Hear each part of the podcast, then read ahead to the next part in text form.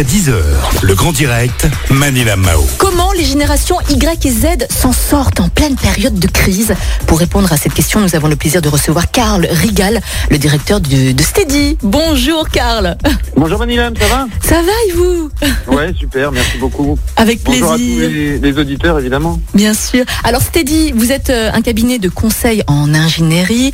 Et avant de commencer, rappelez-nous ce que c'est que la génération Y et Z, s'il vous plaît, Ce sont Karl.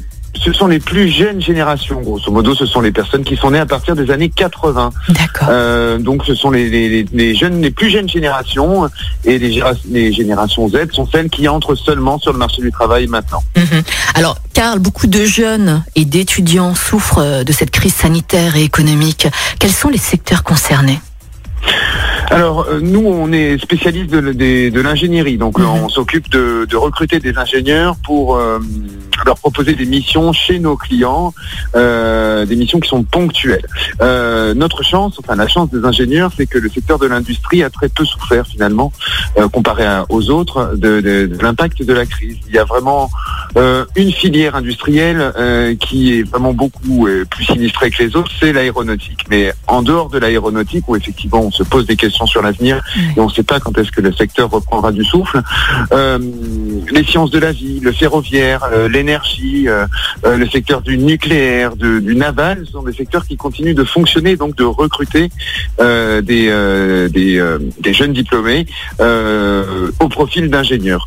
Donc ce que nous constatons, c'est que ces secteurs-là continuent à avoir une traction, continuent à avoir une, des besoins en, en ingénieurs, en profil technique qualifié, et au-dessus de tous, c'est le numérique, évidemment, le digital, où on a besoin de développeurs, où on a besoin de de- d'ingénieurs spécialistes de la data, de l'intelligence artificielle, du clouding, Mhm. et ces profils-là euh, continuent à être chassés même avant même de sortir de l'école. Donc euh, sur Steady en ce moment, il y a 220 missions qui sont proposées pour des profils ingénieurs, pas tous pour des profils jeunes diplômés, mais en tout cas certains, certaines opportunités. Donc euh, euh, venir sur steady.io vous permettra aux- à vos auditeurs de, de- de voir concrètement quels sont les secteurs qui, qui continuent de bien recruter. D'accord. Alors, Karl, nous avons quand même été confinés deux fois, peut-être une troisième fois. Avez-vous constaté peut-être une réorientation, une reconversion aussi des jeunes ou des étudiants?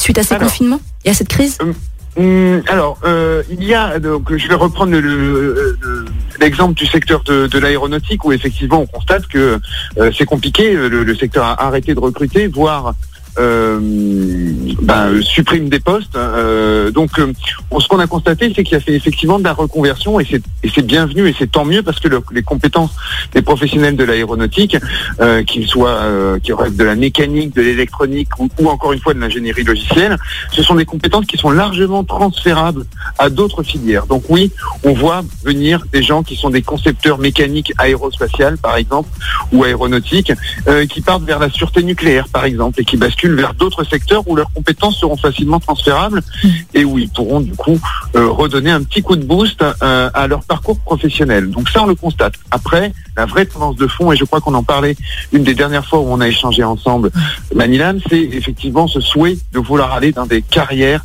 et sur des postes où on a un impact concrètement sur la société qu'on veut construire.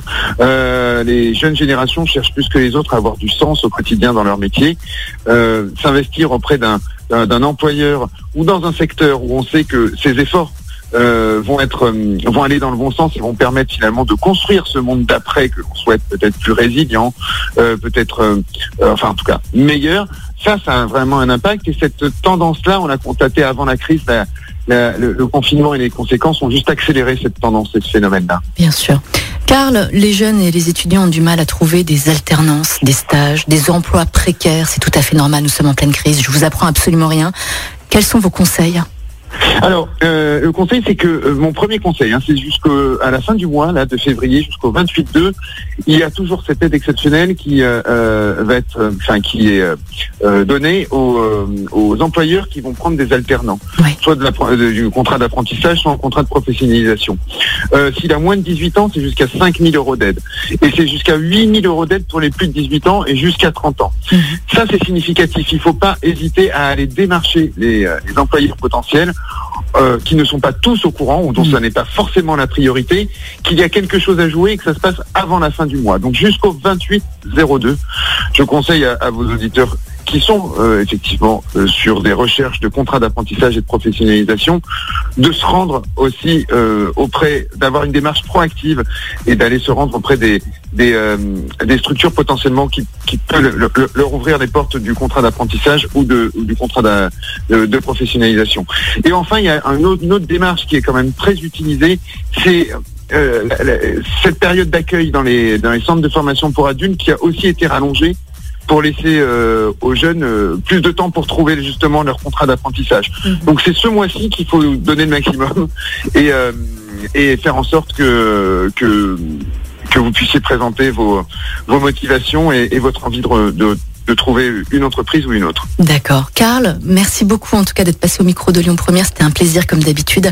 On vous souhaite bien sûr bon courage, une belle semaine, une belle journée et puis à bientôt. Merci Manilam, à bientôt. Merci.